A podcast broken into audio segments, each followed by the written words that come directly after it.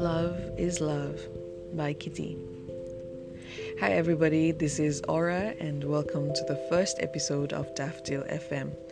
Before I start this episode, a big shout out to Kitty, whose uh, emotions, thoughts, and feelings make a big part of this podcast. So, thank you so much for tuning in. I will be sharing one episode each night, so I hope you stick around and stay tuned and enjoy.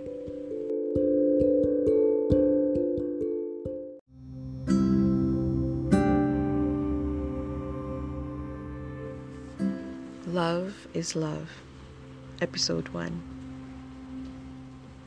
What you're searching for is also searching for you. That's what I believe. So, in some point, it's inevitable that you meet. So, I'm not worried.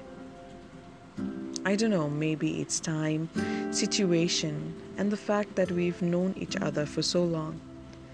We have drifted apart, yet I feel connected to you from the start.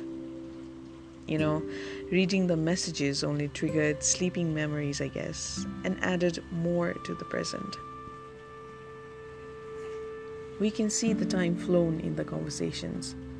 Close, drifting, close.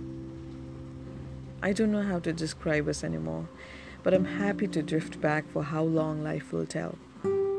We are a sweet anomaly with pure feelings. I will always have this love for you that I understand and yet don't, that I won't pursue, yet I've reached already. If the pattern is to be, time will come when we go apart and then meet again someday. Days, months, even years later, with new chapters to share, new stories, with the feeling only refreshed.